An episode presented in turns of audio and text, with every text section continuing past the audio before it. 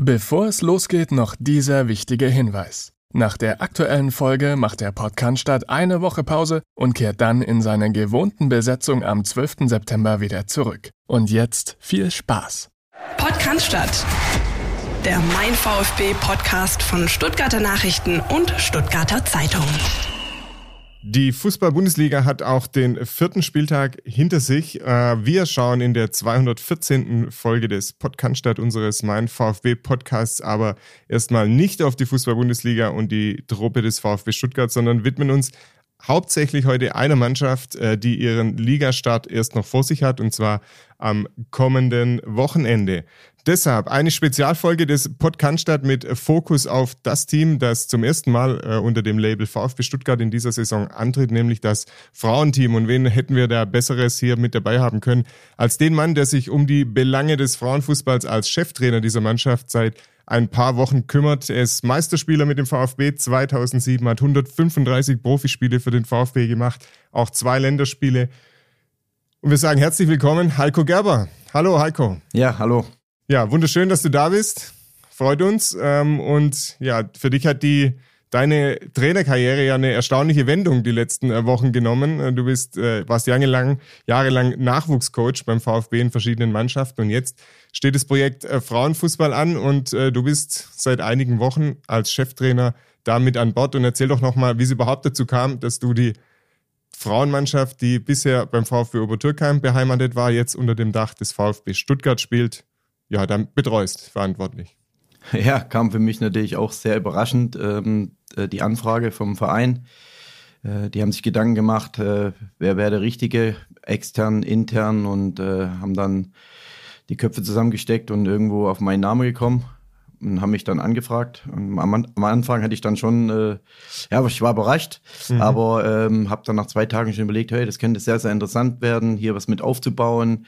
Ich habe alle Stationen, wie du gesagt hast, durchlaufen beim VfB in U16, U17, U19, U21 und ja, ich wollte nicht unbedingt in den woanders hingehen, weil das ist mein Verein. Ich will gerne hier bleiben und diese Aufgabe fand ich dann sehr, sehr interessant und hoffe, es, wir machen was Gutes draus. Du hoffst, der macht was Gutes draus. Es ist ja wirklich was ganz Neues beim VfB Stuttgart. Äh, merkt man das so, eine Aufbruchstimmung sozusagen, so ein Neustart, dass da alle ein bisschen anders drauf schauen, mit anderem Feeling vielleicht dabei sind? Wie ist das im Moment so? Äh, ja, auf jeden Fall. Die EM hat natürlich auch dazu beigetragen, dass da jetzt auf den Frauenfußball nochmal ein ganz anderes Licht äh, geworfen wird und äh, auch beim VfB habe ich das Gefühl, dass jetzt äh, nach so vielen Jahren äh, da etwas entstehen kann und dass da alle mitziehen wollen an diesem Thema und von daher freue ich mich drauf, da der erste Trainer sein zu dürfen, der die VfB Frauen trainieren darf und äh, hoffe, dass wir dann auch schnell wie möglich äh, nach oben kommen. Ist das so tatsächlich was, wo du sagst, ich bin der erste Frauentrainer, den es beim VfB Stuttgart gibt? Ist das tatsächlich so ein Merkmal, das durchaus vielleicht mal eine Bedeutung haben kann in der Historie des Clubs? Ja, könnte schon, aber das ist für mich gar nicht so entscheidend, sondern ich finde das Projekt einfach sehr, sehr interessant und ja, bin jetzt seit vier Wochen dabei und finde es einfach richtig toll und äh, ich bin von, auch von meiner Mannschaft begeistert, mit welcher, mit welcher, mit welchem Elan, mit welcher Begeisterung die da rangegangen sind und ja, ich, bis jetzt habe ich es auf keinen Fall bereut und ich hoffe natürlich auch, dass es so bleibt. Hand aufs Herz, wie oft hast du schon gesagt, kommt Jungs, äh, kommt zusammen oder auf geht's Jungs oder alle Mann an Bord? Gibt es so Fälle und wie reagiert dann die Mannschaft drauf, wenn es die, wenn's die gibt? Ja, auf jeden Fall. Also es passiert mir sehr, sehr oft noch, ähm, dass ich auch sage, oh, hey Jungs, jetzt kommt mal und äh, oder irgendwas anderes. Aber die Mannschaft ist da echt cool, mhm. die lacht da auch drüber und die bezeichnen sich auch selber als die wilden Weiber und äh, von daher habe ich da echt eine, eine, gute Gruppe zusammen mhm. und äh, das, das wächst gerade zusammen. Wir brauchen noch etwas Zeit, aber äh, ich glaube, ich bin da sehr zuversichtlich. Die wilden Weiber, ist das die, die Nachfolge, der Nachfolgeclaim von die jungen Wilden sozusagen? Ja, glaube ich so. Das hängt, hängt so als Slogan in der Kabine. Ja. Wir haben da ein paar Sachen reingehangen, finde ja. ich auch richtig toll. Und ich glaube, der gerade auch die Lisa Lang, die wir vielleicht noch zu sprechen kommen, ja. hat da eine sehr gute Vorarbeit geleistet, äh, eine gute Truppe zusammengebracht und auch die Kameradschaft passt super. Und äh, von daher passt das. Man schaut ja, wenn es um Fußball und Frauen geht, immer gleich, was sind die Unterschiede? Aber ich glaube, das ist gar nicht so entscheidend, immer auf diesen Vergleich zu ziehen, oder? Ja, es kommen immer die gleichen Themen auf. Das Tempo, die Athletik, die, das, äh, die, die Spiel, die taktischen Verhaltensweisen. Aber mhm. Ich bin wirklich, wirklich beeindruckt die ersten Wochen, was ich da gesehen habe. Also ich habe mir es echt nicht so gut vorgestellt mhm. ähm, und mit welchen Passspiel die, die Mädels da schon agieren und auch taktisch. Wir haben sehr, sehr starkes Defensivverhalten. Wir bekommen ganz, ganz wenig Gegentore. Offensiv müssen wir einfach jetzt in den nächsten Wochen noch Abläufe, Strukturen reinbringen, mhm. aber das, da sind die sehr begeistert dafür und äh, von daher glaube ich, äh, sind wir auf einem sehr guten Weg. Du hast ja die EM angesprochen schon. Ich glaube, die hat ja auch gezeigt, dass äh, wirklich äh, Fußball der Frauen auf einem absoluten Top-Niveau mittlerweile gespielt wird. Ne? Da hat sich in den vergangenen Jahren, glaube ich, schon eine extrem viel entwickelt, fußballerisch, athletisch, in den ganzen Bereichen, die du auch angesprochen hast. Ja, die EM war Wahnsinn, äh, hat sich mega viel entwickelt, das habe ich auch so gesehen. Ich bin jetzt echt noch kein Frauenfußball-Experte, äh, mhm. äh, das muss ich erst entwickeln, da bin ich ehrlich.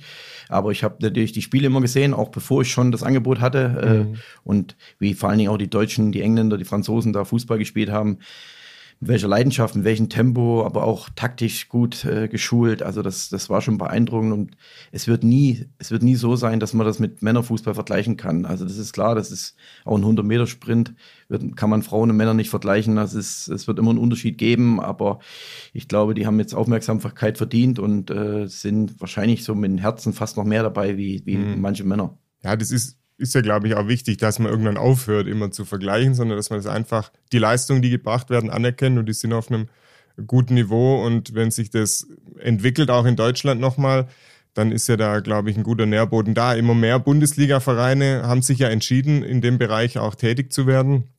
Der VfB jetzt auch, nach äh, vielen Jahren der Überlegung, du hast es schon mal angesprochen, ähm, ist man fast ein bisschen spät dran, weil andere Bundesliga-Clubs jetzt schon sich in der Frauenbundesliga auch etabliert haben und der VfB muss jetzt erst anklopfen nach und nach? Ja, wir sind schon etwas spät, aber ähm, Dortmund fängt, glaube ich, hat einen anderen Weg. Die fangen mhm. ganz unten an in genau, der Kreisliga, wollen sich dann sukzessive nach oben arbeiten. Wir haben eine Mannschaft übernommen, die schon eigentlich in der Regionalliga war, leider mhm. am letzten Spieltag abgestiegen ist. So ist es in Anführungsstrichen jetzt nur Oberliga im Moment.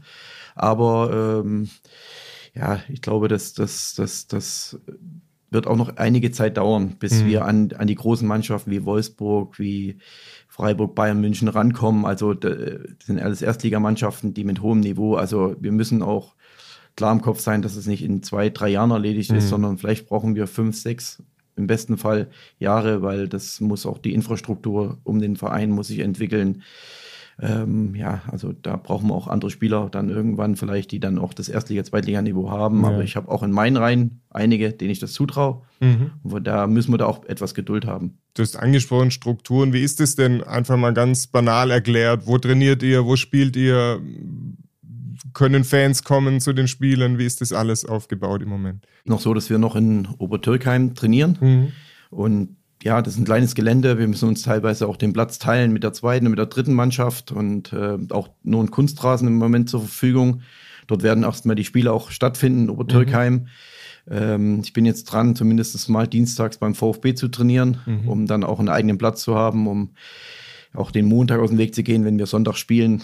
Macht Montag für mich keinen Sinn, da intensiv zu trainieren. Und ich möchte mich auch gern ein bisschen abheben von den anderen Vereinen, von, was die Qualität, was die Inhalte betrifft und äh, um da uns weiterzuentwickeln. Und das sind so alles Sachen, die in den nächsten äh, in der nächsten Zeit sich äh, entwickeln müssen. Mhm. Ähm, Zuschauer können natürlich immer gern kommen. Ich freue mich oder ja. ich hoffe, dass natürlich sehr, sehr viele VfB-Fans mal vorbeischauen, sich das anschauen und dann selber entscheiden können, boah, das ist ja richtig toll, was die, was die Frauen da machen, mit welcher Leidenschaft, wie die da auf dem ja. Platz, die, die, die liegen nicht lange am Boden. Die schreien mhm. zwar, aber stehen wieder auf ja. und also ähm, und ich glaube, dass der eine oder andere dann auch gern nochmal kommen wird äh, beim guten Spiel und ich hoffe, dass wir dann auch in zwei, drei Jahren etwas höhere Liga anbieten können. Mhm. Und das ist wirklich interessant. Wir hatten auch schon bei, bei dem ersten Auswärtspokalspielen dabei, ein paar Fans. Mhm. Also die waren auch mega begeistert und ich hoffe, das wird, bleibt so. Ist das denn für die, für deine Spielerinnen, ist es ja auch neu, die ähm, haben bisher als VfB Obertürkheim gespielt, eben vor den Zuschauern, die sich dort interessiert haben, vor den Vereinsmitgliedern, ein ähm, bisschen vielleicht von den Gegnerinnen ähm, noch Zuschauer dabei. Jetzt sind sie der VfB Stuttgart, repräsentieren den VfB Stuttgart. Ähm, hat man das, spürt man das bei denen, dass da auch für die das eine Veränderung ist? Gut, du bist jetzt neu dabei, aber vielleicht sprecht ihr ja da auch mal drüber. Jetzt kommen vielleicht plötzlich Fans dazu, vielleicht ist auch mal ein bisschen ordentlich ähm, Stimmung dabei, man schaut, wie machen die das, VfB Stuttgart, Frauenmannschaft, wie gehen die damit um bisher? Was hast du für einen Eindruck? Ja, also die ersten Wochen war es wirklich so, dass, dass ich habe auch mit vielen gesprochen, dass, dass sie gesagt haben, ja, das ist was Besonderes für uns, jetzt den roten Brustring zu tragen mhm. und äh, auch mehr, äh, mehr im Fokus zu stehen. Auch ganz äh, viel mehr Zuschauer zu haben plötzlich. Im Pokalspiel in der ersten Runde waren es 500 Zuschauer mhm. in, in Elwang. Das war richtig toll. Haben ein sehr gutes Spiel gemacht und 5-0 ja. gewonnen habt ihr damals, ne? Das ist auch nochmal kurz gesagt. Ja, ja, genau, 5-0 ja. gewonnen und äh, das war ein sehr gutes Spiel und die waren auch mega begeistert. Ähm, die andere Seite ist einfach, dass wir jetzt auch mit diesem großen Namen überall hinkommen und ganz anders wahrgenommen werden. Mhm. Aber auch vom Gegner, die werden jetzt nicht mehr den, äh, nicht mehr Obertürkheim schlagen, sondern den großen VfB Stuttgart, den Bundesligisten. Mhm. Und das ist die Gefahr, weil wir überhaupt noch kein Bundesligist sind, sondern Oberligist der sich entwickeln muss und aber jetzt einfach mit einem riesengroßen Namen anreißt und mhm. jeder wird sich freuen, uns zu schlagen.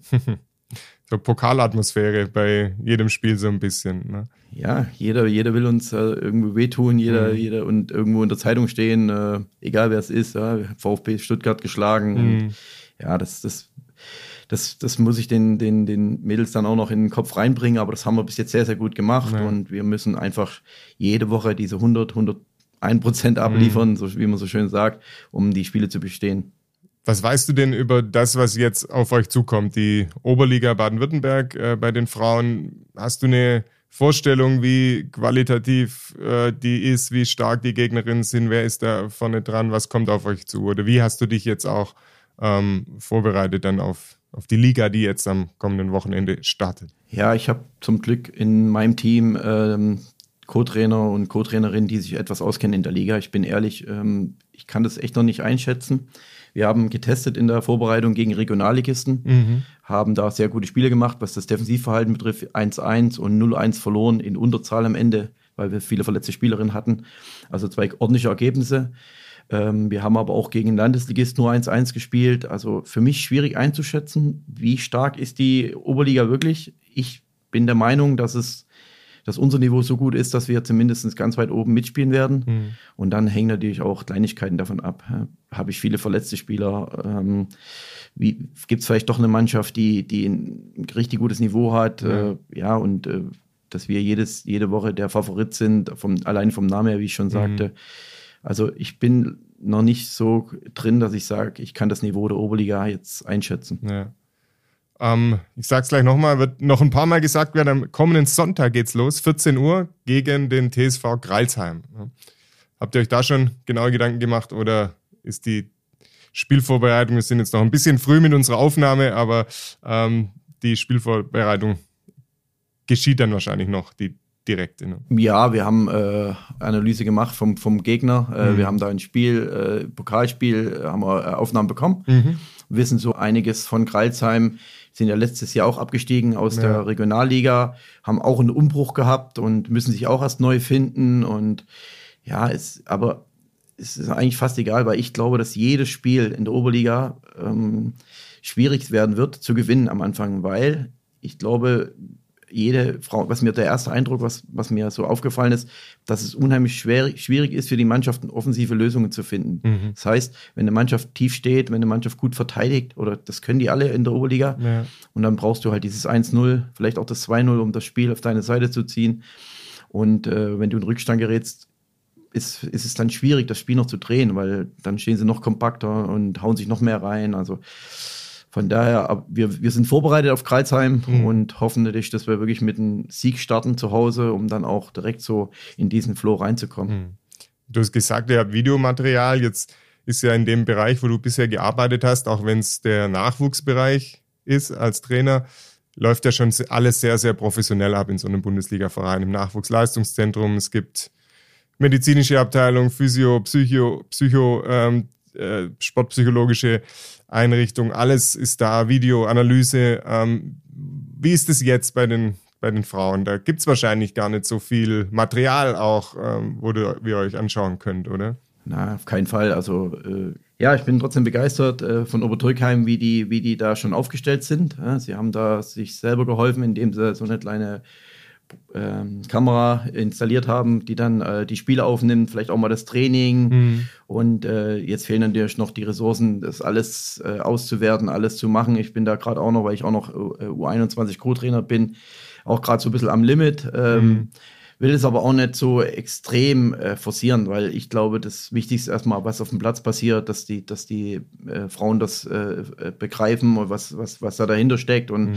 dann umzusetzen und das andere muss ich alles erst entwickeln. Also das, das ist einfach so, dass da die Infrastruktur oder die Bedingungen, ich habe noch keinen Athletiktrainer, ich habe teilweise die Physioabteilung ist nur mittwochs vor Ort, es entwickelt sich alles gerade und ich glaube, umso mehr wir Aufmerksamkeit bekommen, umso mehr wir vielleicht auch Erfolg haben, da können wir das alles nach und nach ähm, da ins, mit ins Boot holen. Aber im Moment soll es auch so sein, wie es ist, weil mhm. es ist familiär noch so ein, das macht mir richtig Spaß, da auch mal zusammenzusitzen nach dem Training mit der zweiten Mannschaft, mit der ersten Mannschaft, einfach noch mal ein bisschen zu quatschen. Ähm, das ist irgendwo richtig toll und das will ich gar nicht so schnell oder will ich überhaupt nicht zerstören. Ja, ja. Aber so diese Verzahnung, das kann ja dann gegenüber den Konkurrenten, die ihr dann in der Oberliga oder auch vielleicht dann in der Regionalliga habt, kann ja dann der große Vorteil sein, ne? dass ihr dann Strukturen mitnutzen könnt als Frauenteam, die ohnehin beim VfB Stuttgart vorhanden sind. Auf jeden Fall. Wir haben eine Kooperation mit, ja. dem, mit dem NLZ, mit dem Nachwuchsleistungszentrum.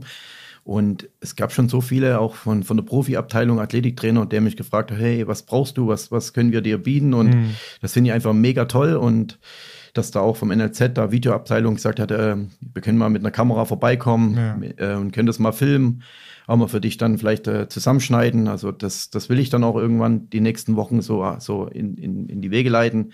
Und das finde ich toll, wie die Unterstützung im Moment ist. Und ja, wie gesagt, äh, werden nie das Niveau vom Männerfußball erreichen. Da bin ich einfach Realist, aber wir wollen einfach ein, ein Teil von dem Verein sein.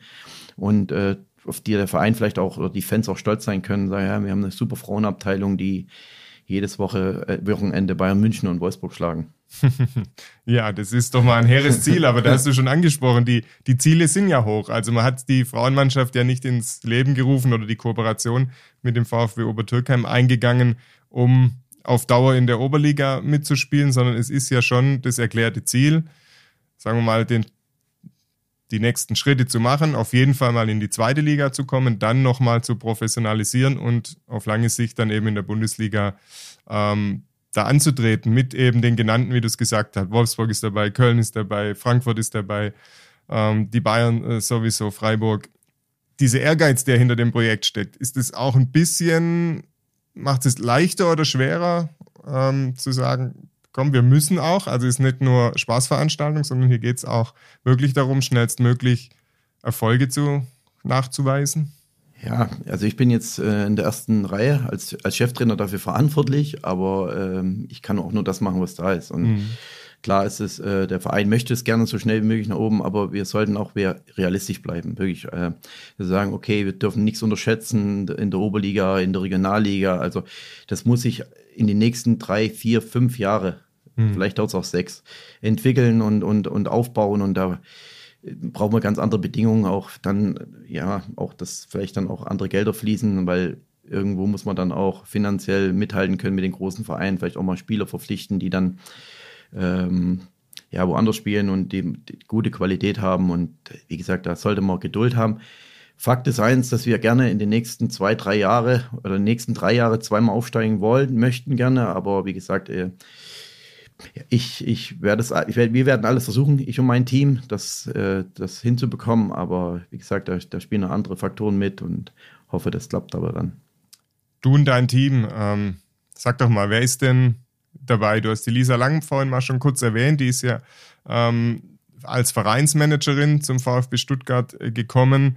Äh, kommt aber aus dem, oder nicht aber, kommt aus dem äh, Frauenfußball und hatte da natürlich schon äh, so ein bisschen auch, glaube ich, den Auftrag, das ganze Thema voranzutreiben.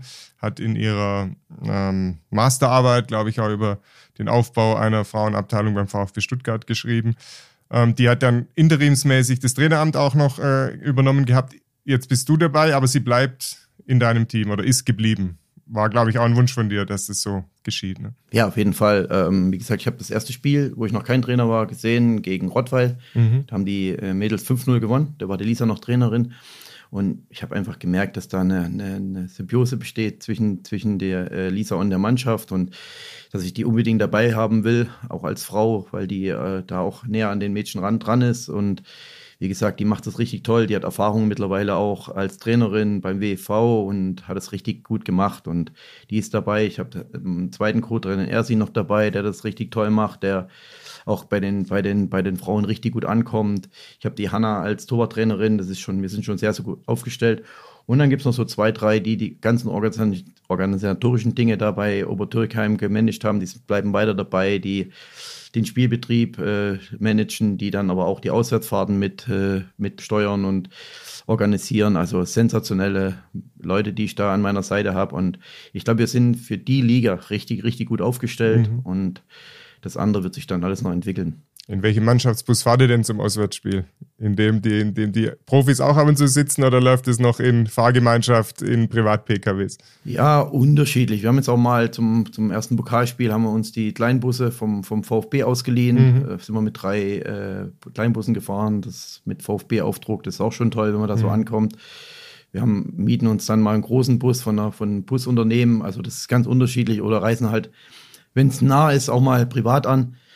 Das, äh, das ist alles noch nicht so professionell, aber äh, ich glaube, dass die, die Mädels da noch gar nicht so extrem viel Wert drauf legen, sondern die sind einfach wirklich zufrieden mit dem, was sich hier gerade entwickelt. Hm. Ihr habt neun Neuzugänge, glaube ich, in der Mannschaft, äh, wenn ich richtig gezählt habe.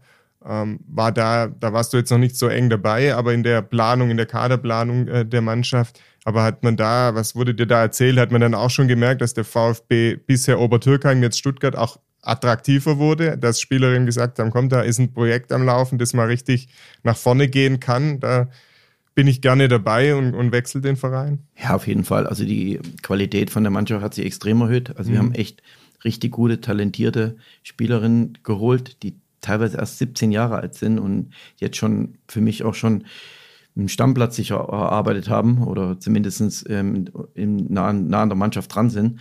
Also das ist richtig toll. Die Lisa hat da auch, äh, die arbeitet beim WV, trainiert die ganzen äh, Jahrgänge dann auch, kennt, kennt sich da mega aus und hat da wirklich eine gute Arbeit geleistet.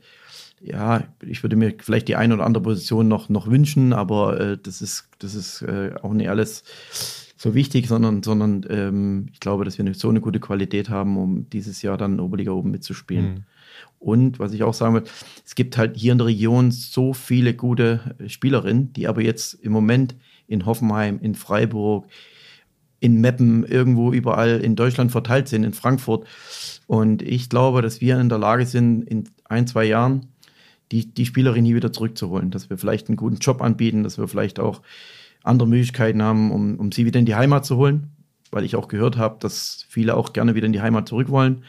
Und hier beim VfB Stuttgart, weil es irgendwo der, der, der, der Herzensclub ist für viele, hier zu spielen. Und ich glaube, dass wir dann so eine riesen Region haben, dass wir eigentlich eine richtig gute Mannschaft aufbauen könnten, nur aus der Region hier. Das war ja auch immer die Diskussionsgrundlage, ne? dass man gesagt hat, hier gibt es eigentlich guten Mädchenfußball, Frauenfußball. Der WV hat da immer viele Talente auch gefördert. Aber dann, wenn es in den aktiven Bereich ging, war eigentlich kein Club mehr da. VfL Sindelfingen hat lange äh, auch mal erste Liga, dann lange zweite Liga gespielt, aber eigentlich so die richtige Perspektive nach ganz oben hat gefehlt. Und da kann ja die, diese Lücke könnte jetzt der VfB Stuttgart auf längere Sicht, mittelfristige Sicht füllen, wie du es gesagt hast. Ja, auf jeden Fall. Also wir haben ein riesen Einzugsgebiet. Es gibt jetzt mit Hegner hier eine Mannschaft, die das auch sehr, sehr gut macht in der Regionalliga, richtig top mitgespielt hat, ähm, mit viel kleineren Mitteln vielleicht, die, die wir irgendwann zur Verfügung haben. Und äh, da bin ich, da sind wir am Anfang noch und aber wir haben so viele Möglichkeiten als der große VfB Stuttgart, der große Name, dann auch äh, Spieler zu ziehen. Aber man muss denen irgendwas auch am Endeffekt was bieten, äh, wenn es ein, ein, ein, ein, guter Job ist, wo sie sagen, okay, ich bin wieder, wie ich sagte, in der Heimat und, und kann hier Fußball spielen. Und klar muss dann auch hin und wieder mal äh, finanziell ein Anreiz da sein, ähm, Prämien vielleicht dann mal irgendwann und dass dann auch die, die, die Mädels sagen, ja, ich will gerne von VfB Stuttgart spielen. Auf der einen Seite, weil es meine weil eines, aber auf der anderen Seite auch, weil es auch äh, irgendwo dann auch für mhm. mich sich lohnt. Was gibt es bisher als Anreiz? Ähm, bei nach, nach Siegen oder so gibt es da irgendein Ritual? Also Punktprämie, Siegprämie wird es wahrscheinlich nicht geben in, auf dem äh, Level, aber Ja, also. Sitzt ihr dann immer, du hast schon angesprochen, einfach gemütlich zusammen, gibt es mal ein Essen und so. Ja, wir, Richtung, also ja wir waren zum Beispiel nach dem ersten Pokalspiel vor, vor zwei Wochen, äh, waren wir dann zusammen noch beim Italiener in Aalen, weil die mhm. Mädels gesagt haben, ey, bis nach Hause sind sie verhungert.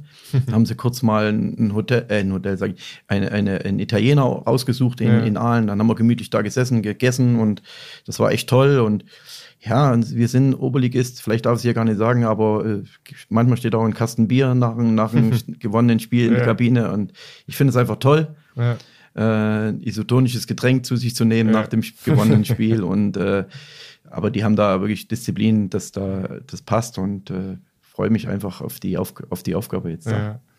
Ähm, so wie du es beschreibst, äh, kennen ja viele dann auch aus ihrem eigenen ähm, Hobbybetrieb, Amateurbetrieb. Ihr trainiert auch abends, weil die Spielerinnen teilweise oder wahrscheinlich alle berufstätig oder in Ausbildung oder im Studium, Schule vielleicht sogar noch. Du hast die Jüngeren angesprochen sind. Also da ist nichts mit Profitum, sondern die gehen alle einer anderen Aufgabe noch nach. Ne?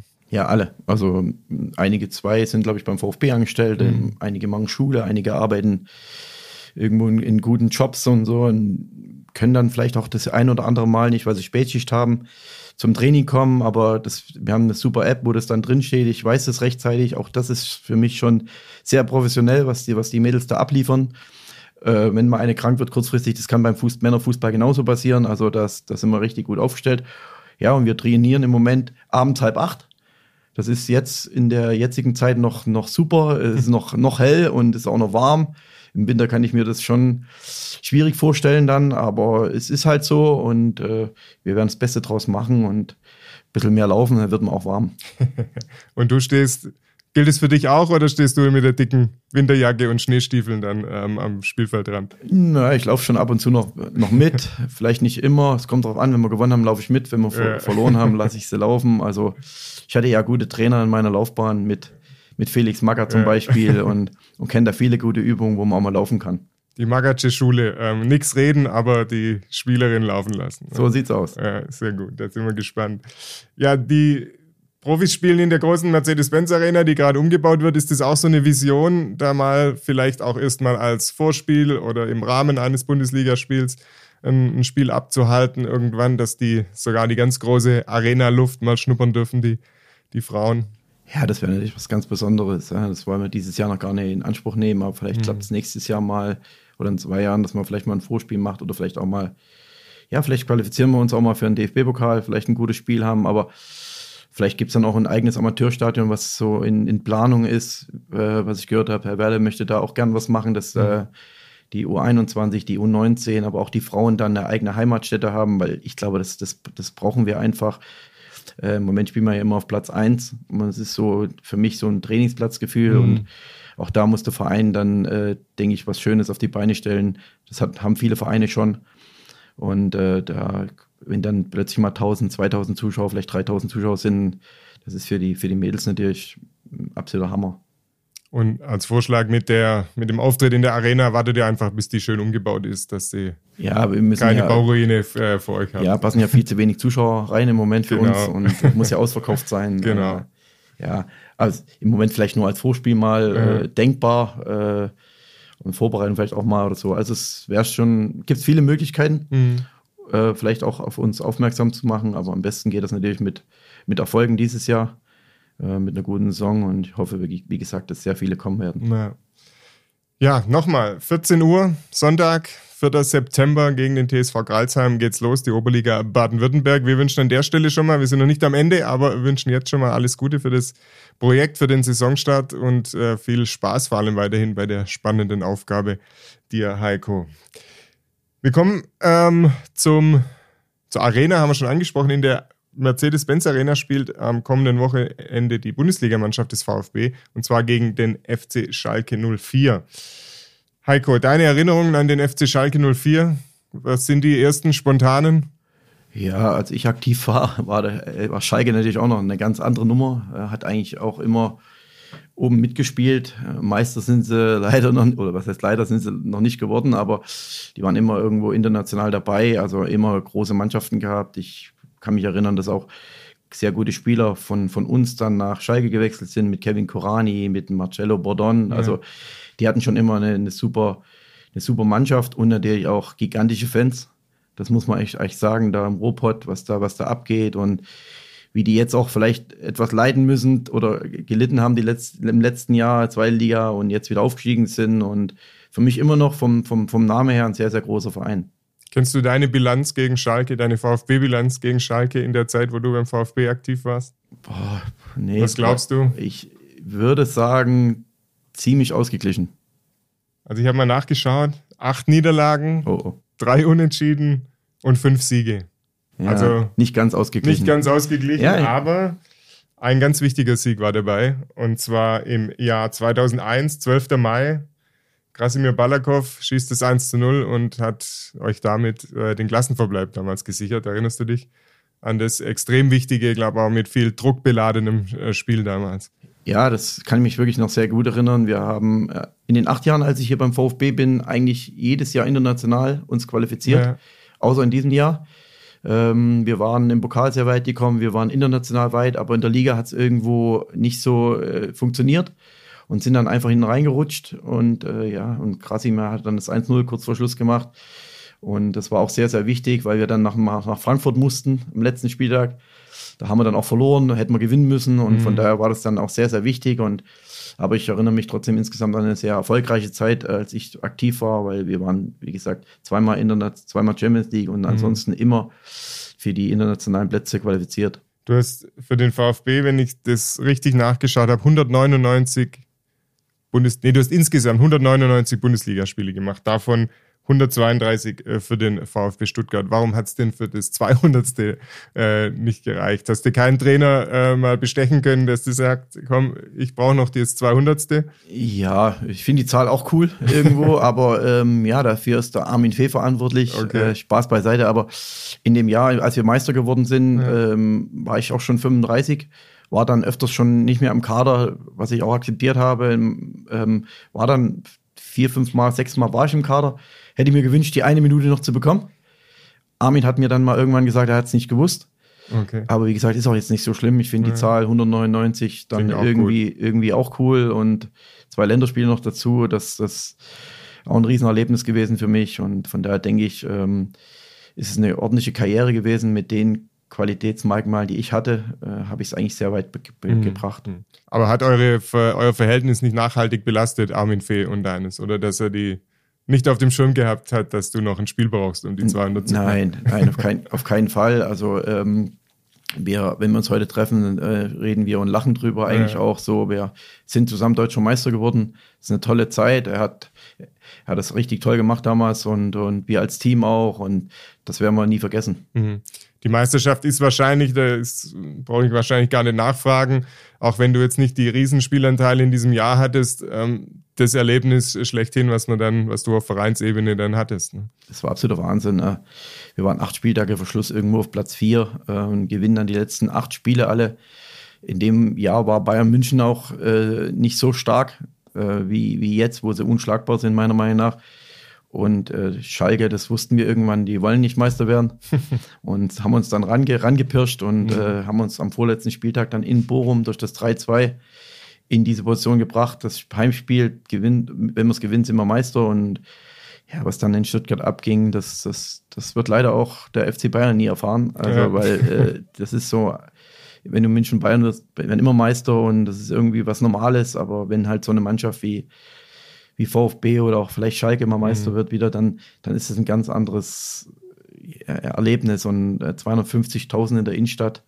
Also ich habe heute noch Gänsehaut. Ihr habt ja relativ lang gebraucht vom Stadion äh, bis in die Innenstadt. Ne? Ich hab, wir haben vor ein paar Jahren mal zum zehnjährigen äh, Jubiläum haben wir eine große Multimedia-Reportage gemacht. Da bin ich mit dem Timo Hildebrand zusammen, sind wir die Strecke nochmal abgefahren und der hat mir dann immer gesagt, oh, hier sind wir nicht mehr durchgekommen und hier, da musste ich mal bei der Feuerwehr kurz aufs Klo, weil wir sind ähm, nur, wir wollten eigentlich schon in der Stadt sein nach einer Stunde, waren aber nur bis zur Feuerwehr in Cannstatt gekommen und, und solche Dinge. Also es war schon sehr, sehr beeindruckend damals. Ne? Ja, wir waren fünf Stunden unterwegs, glaube ich. Ja. Und äh, das ein oder andere Bier ging ja auch schon. Ja. Und du weißt ja, wenn du mal einmal anfängst, dann, Ja. dann muss man ab und zu eine Pause machen. die Schleuse offen ist, dann ja, und schwierig. dann auch nochmal 100.000 äh, Fans in, in, auf, dem, auf, auf dem Schlossplatz, Ja. die auf uns gewartet haben. Und auch das ist einfach beeindruckend, was der VfB für Fans hat und die auch in schlechten Zeiten immer wieder ins Stadion kommen, 50.000 und immer wieder zum Verein halten. Vielleicht auch mal unzufrieden sind, das ist ganz mhm. normal, aber das ist einfach mega beeindruckend, was, was die Stadt, was, die, was der Verein eigentlich für ein Umfeld hat für Fans. Und da ist nochmal eine Parallele zum FC Schalke in dieser Meistersaison. Ihr habt 0-1 verloren gegen den FC Schalke in der Rückrunde. Und ab dann habt ihr alle diese acht Spiele, die du angesprochen hast, habt ihr dann alle gewonnen. Also war ja, das nochmal der Knackpunkt für die Wende. Dann. Ja, wir haben Schalke das, den Sieg geschenkt, um die in Sicherheit zu wiegen.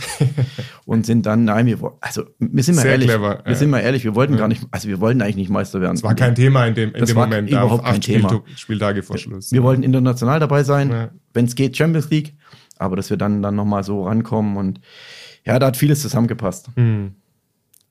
Ja, schön. Die, und wenn man sich immer wieder dran erinnern kann, das passt doch auch. Ne? Ja. Aber du hast schon gesagt, es wird schwieriger und schwieriger, dass überhaupt ein anderer Verein äh, als der FC Bayern da äh, mal so ein Meisterschaftsgefühl erleben kann. Aber jetzt letztes Jahr ja zum Beispiel Eintracht Frankfurt mit dem Triumph in der Europa League. Also es gibt ja noch, gibt ja noch andere Titel, die erstrebenswert sind für deutsche Fußballmannschaften. Ja, es ist beeindruckend, was der FC Bayern macht. Das, oder, ja, die haben natürlich auch sehr viel Mittel dafür, aber es ist unfassbar und äh, Stand jetzt sind sie für mich für die nächsten Jahre auch irgendwo äh, nicht schlagbar, mhm. den, äh, den Titel. Also Einzelspieler ja. kann man es immer mal ja. schlagen, wenn sie mal einen schlechten Tag haben oder wenn sie mal bespielt sind. Aber ich, ja, Dortmund versucht es immer wieder, macht es auch gut, haben auch gute Spieler, aber irgendwo ist der FC Bayern der FC Bayern und äh, wird dann auch jedes Jahr hochverdient deutscher Meister.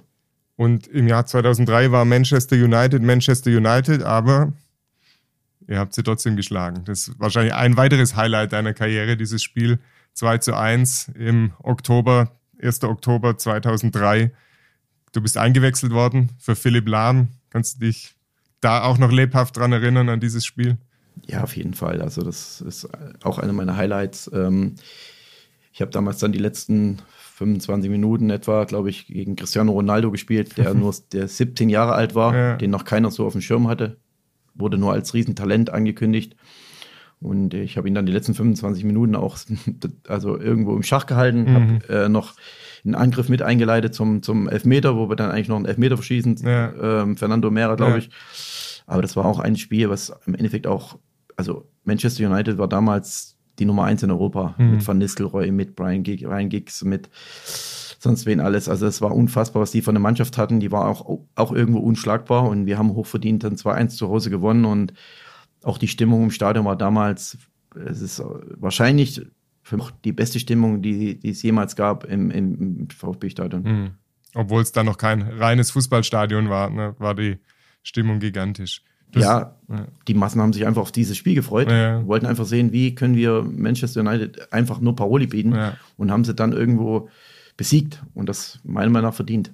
Du hast äh, gesagt, Cristiano Ronaldo, noch keine so richtig auf dem Schirm, aber nach den 25 Minuten hast du gewusst, ähm, da kann einer richtig was. Und auch wenn du es gut gemacht hast und ihn da ein bisschen in den Zaum gehalten hast. Ja, war zu sehen. Und ja. äh, damals gab es noch nicht so das, das Mega-Internet, das war alles schon wussten über ihn, aber er wurde als Megatalent aus Portugal kam er und äh, das, das, das hat man in Ansätzen schon, ich habe auf der Bank gesessen am Anfang, habe ich das gesehen, in welchem Tempo, welche Dynamik.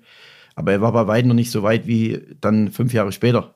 Wahrscheinlich hätte ich da äh, Probleme gekriegt gegen ihn, aber ich konnte auch mal im richtigen Moment auch mal dazwischenhauen und mhm. äh, hatte Unterstützung mit Silvio Meissner und äh, noch anderen Spielern, die dann haben wir das zusammen geregelt und wie gesagt, äh, hatte keine Aktion mehr, so wie ich mich erinnern kann und war, war natürlich ein super Spiel. Also richtiges Timing bei dir für das Spiel gegen Cristiano Ronaldo. Ja. Nichts, genau. Nicht zehn Jahre später äh, irgendwie. Ja, kenne ich, kenn ich so viele von sich behaupten, dass, ja. er, dass er gegen Cristiano Ronaldo gewonnen haben. Ja. Und ihn quasi noch Schachmatt gesetzt ja. haben, äh, über weite Strecken. Also ich habe das Gefühl, das war damals so. Ja. Wir schauen uns äh, die Videoaufzeichnung ja. hinterher nochmal an.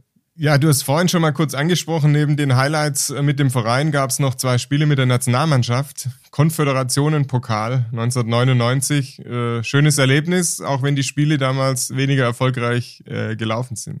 Ja, ähm, es war für mich was ganz Besonderes, weil ja, es war ein bisschen, bisschen Glück, dass ich da mit, mit dabei sein durfte weil jede Mannschaft durfte nur drei Spieler stellen. Ähm, einige waren verletzt und dann ist man vielleicht in Deutschland, war ich vielleicht in Deutschland in dem Moment nur Nummer 40 hm. von der Qualität und bin aber auch mit reingerutscht, da bin ich auch ehrlich und äh, haben dann trotzdem Spieler wie Lothar Matthäus dabei gehabt. Wir haben Michael Ballack als junger Spieler äh, dabei gehabt, äh, Mehmet Scholl, um nur einige zu nennen. Also wir hatten keine, keine Gurkentruppe dabei. Und Horst Held.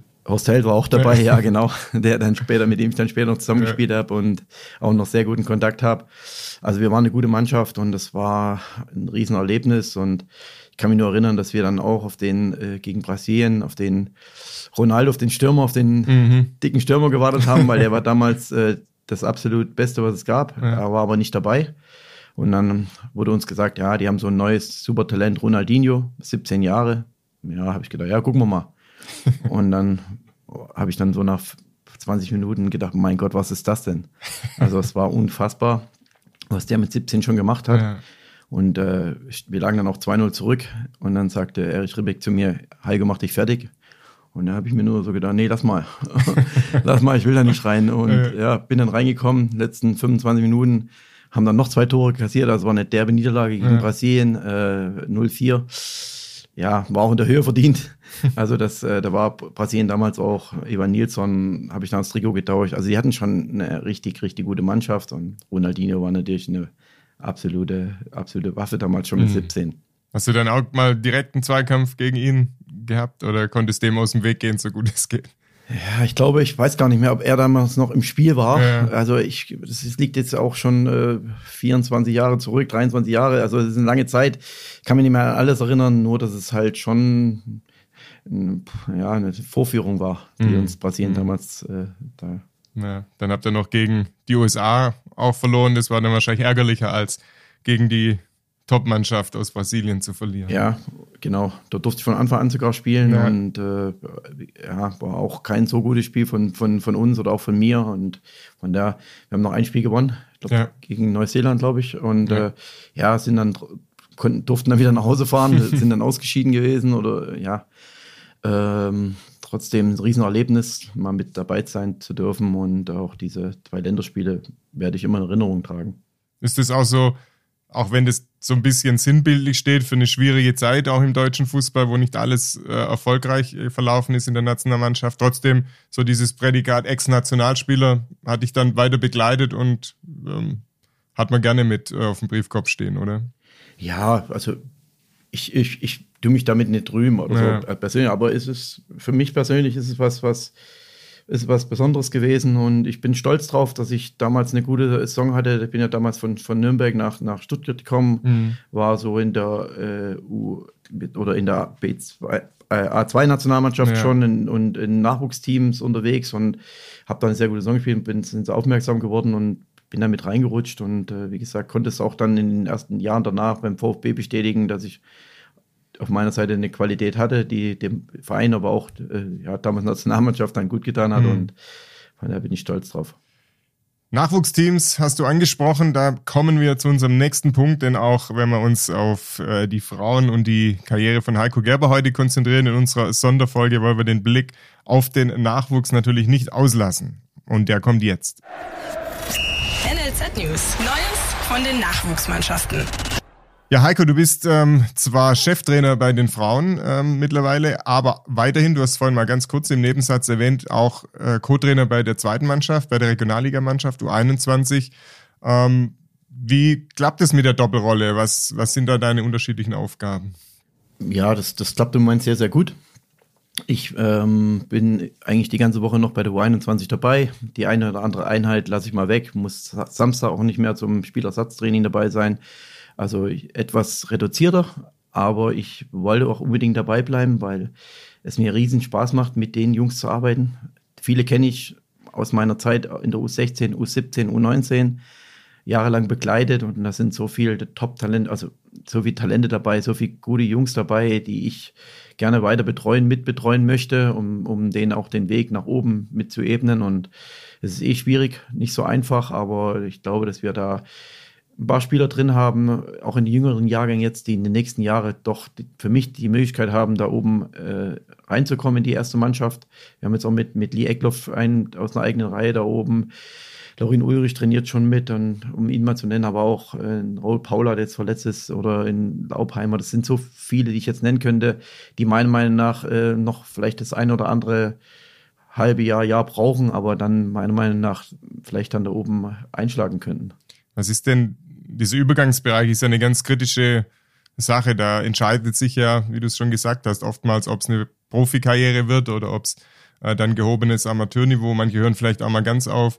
Was ist denn aus deiner langjährigen Erfahrung das Entscheidende, dass sich dann neben dem fußballerischen Talent, dass sich die ein paar immer durchsetzen in der ersten oder zweiten Liga und äh, andere ähm, dann eben auch noch auf Top-Niveau, aber eben im gehobenen Amateurbereich weiter spielen?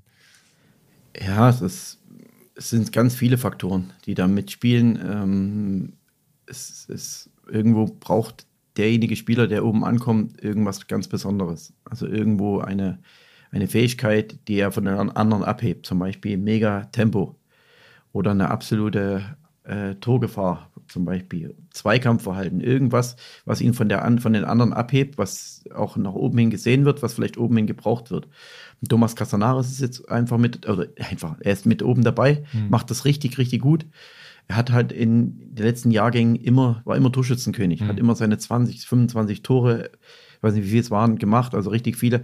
Und der ist jetzt oben dabei. Und das ist halt was Besonderes, was, was er hat und was dem, was, was dazu reichen könnte, um erste Liga zu spielen. Dann gehört natürlich auch ein bisschen Glück dazu, dass man sich nicht verletzt. Es gehört aber auch Eigenantrieb dazu, mhm. dass, dass man jeden Tag noch mehr aus sich rausholt und nicht zufrieden ist mit dem, was, was, was, weil es kommen immer wieder neue dazu. Es kommen auch mittlerweile sehr viele äh, Spieler aus dem, aus dem Ausland dazu, die mhm. richtig gut ausgebildet sind, aus Frankreich, aus England, egal woher. Also da nicht stillzustehen, ist extrem wichtig und da muss man die Eigen, Eigenmotivation haben und äh, an sich zu arbeiten, auch äh, kritisch zu sich selber zu sein, sagen, okay, das fehlt mir noch, da kann ich arbeiten. Also es sind so viele Faktoren, aber ich glaube, dass wenn du was ganz Besonderes hast, so eine besondere Fähigkeit, äh, dann, dann glaube ich, äh, könnte es reichen, zumindest für zweite, mhm. erste Liga. Und dann musst du noch irgendwo einen, einen Förderer haben, der, der an dich glaubt, der das sieht, was du kannst. Also der dich dann auch mitnimmt und, und dir die Chance gibt und auch mal äh, Geduld hat mit dir. Also das sind, es gibt so viele Spieler, die irgendwann hier den Sprung nicht geschafft haben und jetzt irgendwo international spielen oder mhm. national spielen bei guten Vereinen. Also man braucht auch bei den einen oder anderen das andere ja mehr.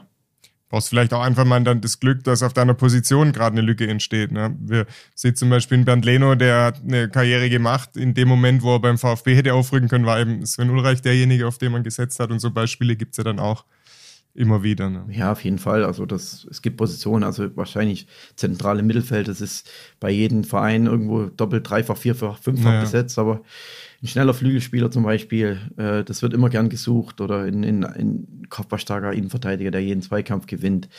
Also wir haben da in jedem Bereich was zu bieten im Nachwuchs mhm. ja, und dann äh, ja, dann kommt man halt oben an und der ist halt so ein, so ein erfahrener Profi wie ein Mafropanos, der seinen Platz natürlich nicht hergeben mhm. wird. Mhm. Und da muss man sich halt durchbeißen und vielleicht auch mal Geduld haben, Glück haben. Und ja, dann bin ich der Meinung, dass in, vielleicht dann mit 22, 23, weil sie die Jahrhunderttalente, die mit 19 spielen, die gibt es halt nur alle fünf, alle zehn Jahre mal. Ja. In Timo Werner oder in in Kimmich, die dann so, so Knabri, die ich ja alle trainiert habe, mhm. die ich alle mit ausgebildet habe, also mit ausgebildet, ja.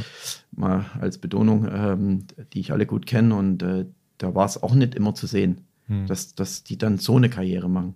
Aber so ein Kimmich wahrscheinlich, dass das, was du angesprochen hast, so diese absolute Wille, sich immer zu verbessern, den, den hat der natürlich verkörpert, wahrscheinlich schon in der Jugend. Ja, also bei, bei Joscha waren wir uns sicher, weil er halt dies, was du sagst, alles hatte, aber er war auch äh, relativ klein, schmächtig noch, äh, als ich ihn in der U16, U17 hatte. Und äh, körperlich war auch verletzt dann, äh, hat gar nicht so oft gespielt. Da habe ich gedacht, ja, das könnte vielleicht dann auch doch äh, sein Problem werden. Das, das Körperliche hat aber dann an sich gearbeitet, mhm. ja, hat Vollgas gegeben, hat jetzt einen guten Body, hat eine gute Dynamik mittlerweile entwickelt und das andere war es bei, bei Serge Gnabry, war es das Gegenteil. Ich habe einfach gesehen, was, was, was der Junge für eine absolute Qualität hat. Mhm. Aus, dem, aus dem Stand loszutrippeln, Tempo-Dribbling, enge Ballführung. Und trotzdem hat es ein paar Jahre gedauert. Ja. Über Umweg Arsenal, Werder Bremen, Hoffenheim war, glaube ja. ich. Dann, dann dauert es halt eine Zeit. Und äh, wir waren kurz dran, ihn aus England wieder zurückzuholen. Äh, Mark Kienle. Und wir haben uns dafür eingesetzt. Haben gesagt, hol den wieder, er hat so viel Qualität. Und irgendwo haben wir es dann nicht hinbekommen. Und im Nachhinein muss man sagen, war es schade. Er wäre wahrscheinlich jetzt auch nicht mehr bei uns. Aber das, da war es sofort zu sehen. Oder bei Timo Werner. Ja. Wenn ich jedes Jahr 36 Tore mache, dann ist das eine Qualität, die, die, die, wird, sich, die wird sich durchsetzen. Also das, das kann man nicht verhindern. Und der eine oder andere braucht ein bisschen länger. Mhm. Und im Oberstübchen muss halt auch klar sein. Ne? Also wenn du, wenn dich die 36 Tore jedes Jahr dazu verleiten, dass du rumläufst und den großen Max machst, dann wird es wahrscheinlich auch schwierig. Ja? Dann hebst du irgendwann ab und arbeitest vielleicht nicht mehr so hart an dir, weil du denkst, okay, geht hier dann auch bei den Profis von alleine weiter. Also es gehört wahrscheinlich schon auch als entscheidender Faktor noch dazu. Ja, das hatte ich ja gesagt. Also das, der Kopf ist ganz entscheidend, ja. aber es ist, man kann auch ein bisschen verrückt sein als, als, mhm. als Fußballer oder man muss auch ein bisschen auf einer Art egoistisch sein, ne? um selber, ja, wenn ich vor dem Tor stehe, und macht das Ding rein, dann, dann stehe ich im Rampenlicht. Ja. Wenn ein besser postierter, äh, den muss ich natürlich sehen, aber ich muss auch selber auf an, an, mir arbeiten und vielleicht auch mich selber ins Rampenlicht zu bringen und an mir zu arbeiten. Also ich muss nicht lieb und brav sein und nur im Kopf und, und nebenbei noch äh, andere Sachen, aber ich, man muss schon klar, also auf einer Seite klar im Kopf sein, was man will. Hm. Die zweite Mannschaft, ähm, ist ordentlich in die Saison gestartet. Ähm, letztes Jahr war es lange Zeit wirklich schwierig und ähm, auch hinten drin gehangen oder so an der, an der Grenze zum, zum Keller, Tabellenkeller. Was macht dich zuversichtlich, dass es in diesem Jahr eine Regionalliga-Saison wird, die ein bisschen sorgenfreier über die Bühne geht? Ähm, ja, erstmal muss man sagen, dass die letzte Saison natürlich auch unfassbar war, was, was einfach äh, Personalie betrifft. Wir hatten 10, 12 verletzte Spieler hatten auch nicht die Unterstützung jede Woche von oben, weil die hatten auch. Die waren auch dezimiert. Genau, ne? die waren auch dezimiert. Da kam Corona noch dazu mhm. und alles Mögliche. Wir hatten dann Unterstützung von oben rechtzeitig noch. Ähm, wir haben teilweise in der Rückrunde mit neun Mann trainiert, mhm. zwei Monate lang. Und, das, und da war der eine oder andere Spieler dabei, der eigentlich gar nicht bei uns im Plan war. Also wir hatten sieben Stammspieler irgendwo im Training, ganze Zeit. Und äh, das jetzt mal nicht als Ausrede zu nehmen, aber es ja. war einfach so eine schwere Saison und dann verlierst du Spiele, die du eigentlich trotzdem ordentlich gespielt hast. Wir haben auch einige Spiele nicht gut gespielt, klar. Ähm, und dann rutschst du hinten rein. Und dann ist es schwierig rauszukommen. Und wenn du das halt siehst, dass Hoffenheim genau das gleiche Problem hatte, auch als U21, Mainz vor zwei Jahren, dann gibt es halt mal auch Jahre, wo vielleicht äh, der Kader ein Jahr braucht, um sich zu, äh, zu etablieren. Und da hatten wir Riesenprobleme. Und dieses Jahr, finde ich, haben wir eine ausgeglichenere Mannschaft. Wir sind äh, fast, wir haben selber 20 Spieler, im Moment auch kaum Verletzte, können jeden, jeden Tag mit 9 gegen 9, 10 gegen 10 trainieren, haben einen Konkurrenzkampf. Wir sind eine gute Truppe, was auch die Kameradschaft, was das Teamwork also Mentalität, hat die mhm. Truppe richtig. Jeder will unbedingt irgendwo mit ranziehen. Es wird den einen oder anderen geben, der enttäuscht ist, weil er halt nicht zum Zuge kommt. Das, das muss man irgendwann auch abwägen. Aber ich glaube, die Mannschaft ist dieses Jahr so gefestigt, um meiner Meinung nach, ohne jetzt zu, zu hoch zu greifen, aber irgendwo zwischen, zwischen Platz zwar Platz drei und sechs mitspielen mhm. können, kann. Also das ist, ja. das ist für mich die Qualität, aber wenn es dann siebter, achter wird, dann ist auch okay. Und wenn es zweiter wird, umso besser. Ja. Aber es, so wie du über den Nachwuchs sprichst, wie du über diese Mannschaft aussprichst, für dich absolut auch nach wie vor noch die richtige Entscheidung in dieser Übergangsmannschaft festgehalten zu haben, die mal eine U23 war, jetzt eine U21 äh, hier in der Regionalliga. Auf jeden Fall. Also es brauchen, die Spieler brauchen noch einfach noch das, diese ein, mhm. zwei Jahre aus U19 nach oben. Man kann mittrainieren oben, aber man wird nicht spielen. Wo soll ich dann spielen? Also mhm. Das ist so wichtig. Dazu kommt noch, dass einige Spieler, die oben vielleicht jetzt wie Aidonis äh, noch nicht zum Zug kommt, äh, bei uns unten Spielpraxis sammeln kann. Also es ist für mich schon extrem wichtig, ob es dann finanziell unbedingt äh, ein Plus ist am mhm. Endeffekt. Das weiß ich nicht. Also wir haben es über den Nachwuchsleistungszentrum immer geschafft, auch äh, Spieler zu entwickeln, die sehr viel Geld gebracht haben. Das ist vielleicht die letzten Jahre nicht mehr ganz so, aber ich glaube, dass wir wieder auf einem guten Weg sind. In der U15, 16, 17, 19 sind echt richtig, richtig gute Talente. Und äh, da wird es auch gelingen, den einen oder anderen wieder nach oben zu bringen, hoffentlich zu halten beim VfB, aber vielleicht auch wieder Geld zu generieren. Hm. Man hat ja jetzt gesehen, zuletzt in den letzten Wochen beim sogar beim Weiterverkauf Thilo Kehrer, Bernd Leno, Timo Werner nochmal zurück nach Leipzig, hat der VfB immer nochmal mitverdient. Also es unterstreicht ja das, was du auch sagst. Ne? Einerseits eine sportliche Hilfe, wenn man sie gut ausbildet, die Jungs. Hm. Andererseits dann eben auch ein, ein, finanzieller Gewinn, wenn man sie dann gut verkauft und vielleicht sogar nochmal und nochmal ähm, mitverdient an diesen Solidaritätszahlungen im Transfergeschäft. Ja, dann schauen wir aufs Wochenende. Am Samstag 15 Uhr beim FC Rot-Weiß Koblenz spielt die U21. Am Samstag schon um 12.30 Uhr die U19 gegen den SV Darmstadt 98, quasi wieder direkt vor dem Bundesliga-Duell. Und die U17 spielt bereits um 11.30 Uhr, aber auswärts beim SSV Jan Regensburg. Jan Heiko, wenn wir auf deine Trainerkarriere nochmal schauen, die begann quasi 2010 beim VfB in diversen Nachwuchsteams, hast du schon gesagt. Und dann hast du auch den Fußballlehrer gemacht, die Ausbildung 2016, 2017. Da habe ich mal geschaut, wer da alles dabei war. Ähm, der den Abschluss dann auch gemacht hat.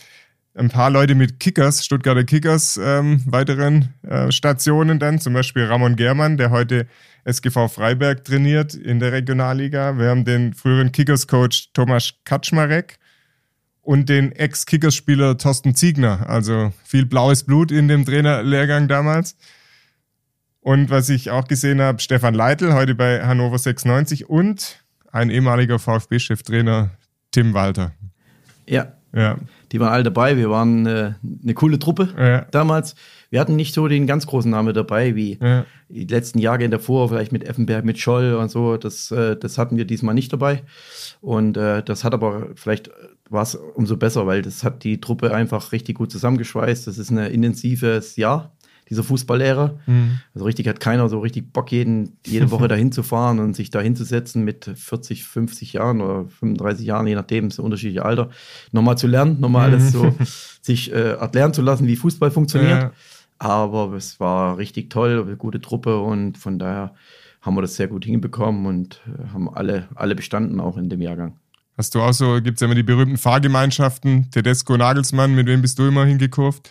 Also ich bin mit, mit Ramon Germann ja. zusammen und auch äh, Zweitligatrainer im Moment, äh, der Michael Schiele ja. in, in, in Braunschweig. Mhm.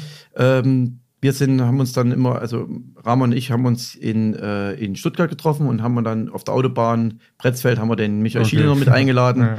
Und äh, Ramon ist immer gefahren und wir zwei haben gelernt. Äh, hinten drin nochmal. Ja, ja, doch. Wir haben dann nochmal versucht, alles äh, für die, für die, für die ja. Klausuren und so, wie so wie in der Schule nochmal ja. so uns gegenseitig abzufragen. Also es war, war eine lustige Fahrt. Rückzu haben wir dann meistens äh, an der Tankstelle was getrunken, weil wir einfach von der Woche so kaputt waren und dann nach Hause.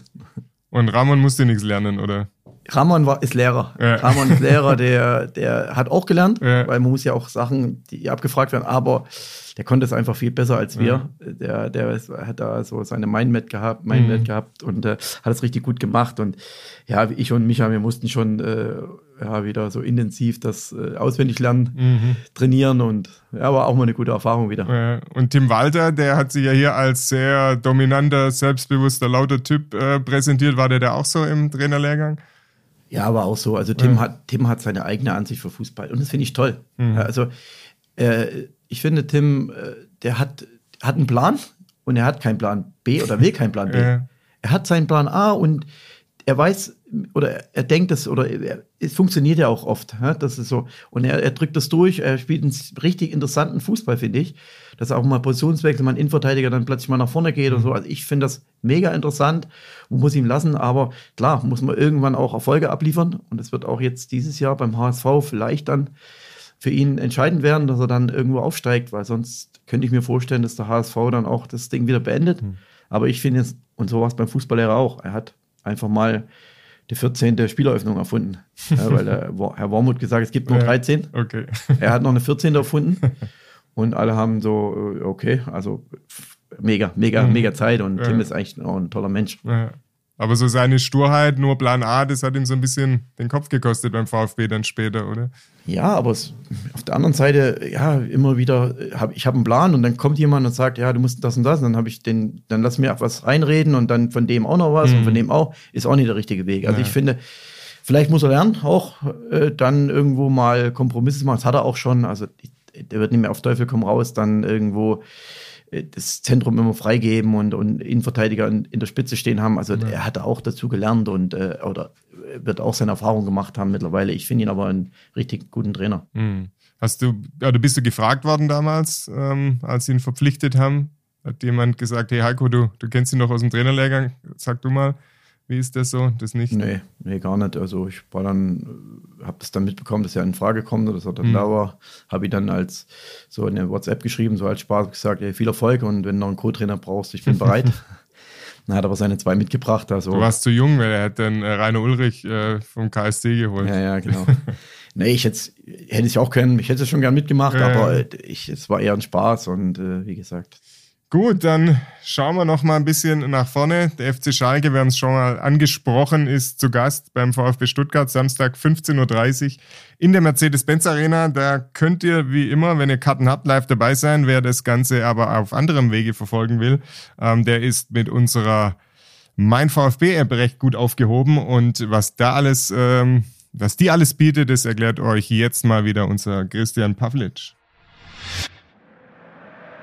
Kannst du das hören? Endlich ist die Bundesliga wieder am Start. Ich bin Christian, du kennst mich aus dem Mein VfB Podcast Podcast und ich freue mich riesig.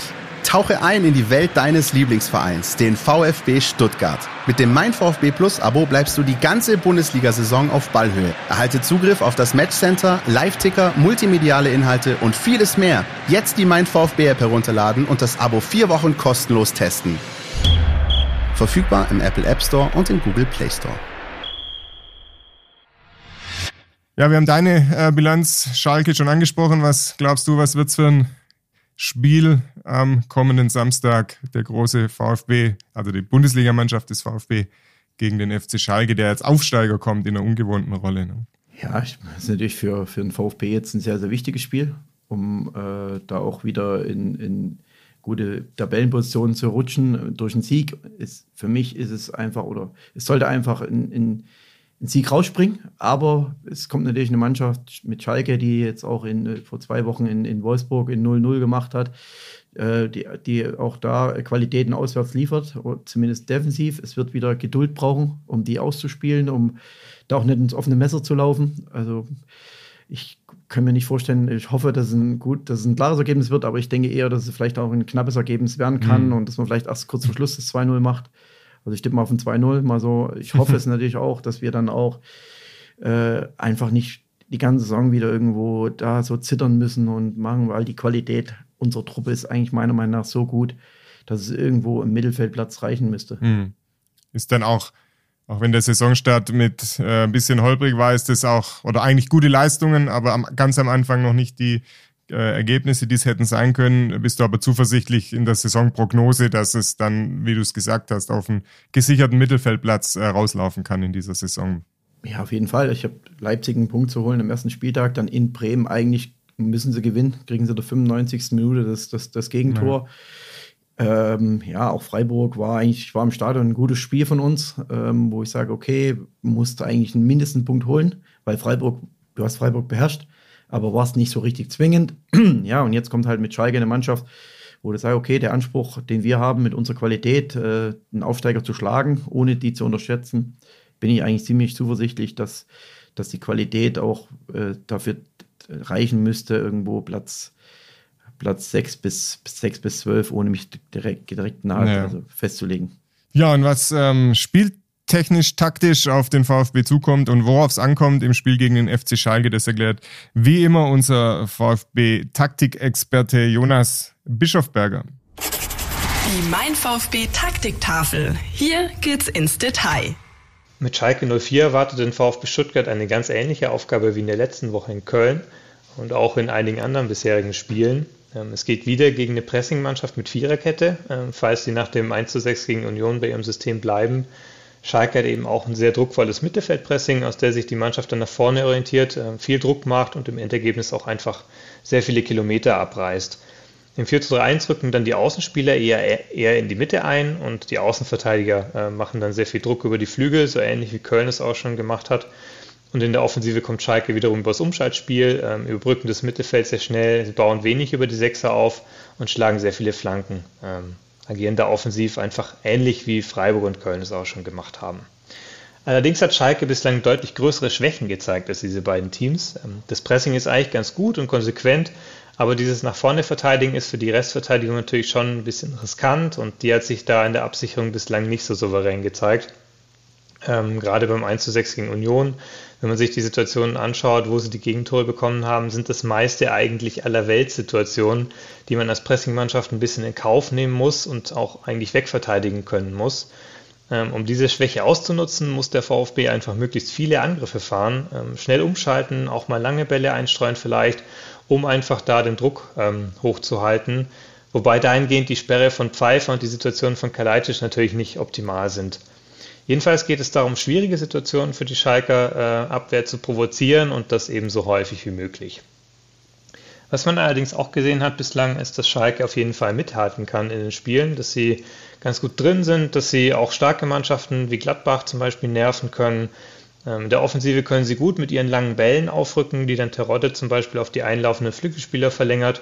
Und auch wenn sie dann zwar wenig Finessen im letzten Drittel anzubieten haben, schaffen sie es mit äh, diesen langen Bällen eben äh, zumindest aufzurücken, am gegnerischen Strafraum präsent zu sein und Standards rauszuholen. Und dadurch können sie halt auch immer wieder äh, zum Beispiel auch in den Spielen zurückkommen, wenn sie hinten liegen, äh, mit solchen Standards zum Beispiel. Nur, dass sie auch Spiele konstant gewinnen, das dürfte ihnen ein bisschen schwer fallen äh, mit dieser Spielweise. Und damit sich das äh, bewahrheitet, muss der VfB Stuttgart äh, nicht zuletzt die Sachen gut machen, die sie in der letzten Woche schon gut gemacht haben. Ja, dann haben wir auch das gehört. Heiko und ich sage schon mal vielen, vielen Dank für den Besuch. War äh, super spannend, super interessant mit viel Blick zurück, aber auch äh, Blick voraus auf ein sehr, sehr spannendes Projekt mit den Frauen des VfB Stuttgart. Ich sage es jetzt nochmal, wer am Samstag im Stadion ist, kann sich davor die A-Jugend anschauen, kann sich dann den VfB gegen Schalke in der Bundesliga anschauen. Und wer dann immer noch nicht genug hat, der kann am Sonntag 14 Uhr nach Obertürkheim kommen. TSV Greilsheim ist der Gegner. Das erste historische Oberligaspiel des VfB Stuttgart Frauen. Ja, da geht's los. Ich denke, die Vorfreude ist groß, Heiko. Ja, wir sind, wir sind heiß, wir sind gut vorbereitet, äh, ein bisschen nervös sind wir alle. Trotz, es ist äh, Ligastart. Wir wollen gerne äh, mit dem Sieg starten, um gut in die Saison reinzukommen. Äh, nur der erste steigt auf und von daher haben wir von Anfang an nichts, äh, nicht zu verschenken. Ähm, aber ich bin zuversichtlich, dass, dass, dass die Mannschaft so, so gefestigt im Moment ist, um zumindest äh, ja, gute Spiele zu liefern und auch äh, irgendwo oben mitzuspielen. Da wünschen wir alles, alles Gute, viel Erfolg und wir sind am Ende unserer Sonderfolge äh, des Mein VfB Podcastes, des Podcaststadt 214 war die Nummer dieser Folge. Wir hoffen, es hat euch wieder Spaß gemacht und in der nächsten Woche sind wir wieder im gewohnten Format für euch da. Vielen Dank, Heiko Gerber, alles Gute und macht's gut, bis zum nächsten Mal. Danke, dass ihr auch diese Woche wieder dabei wart. Der Podcast macht jetzt eine Woche Pause und kehrt dann am 12. September wieder mit der gewohnten Besetzung zurück. Podcast Der Mein VfB Podcast von Stuttgarter Nachrichten und Stuttgarter Zeitung.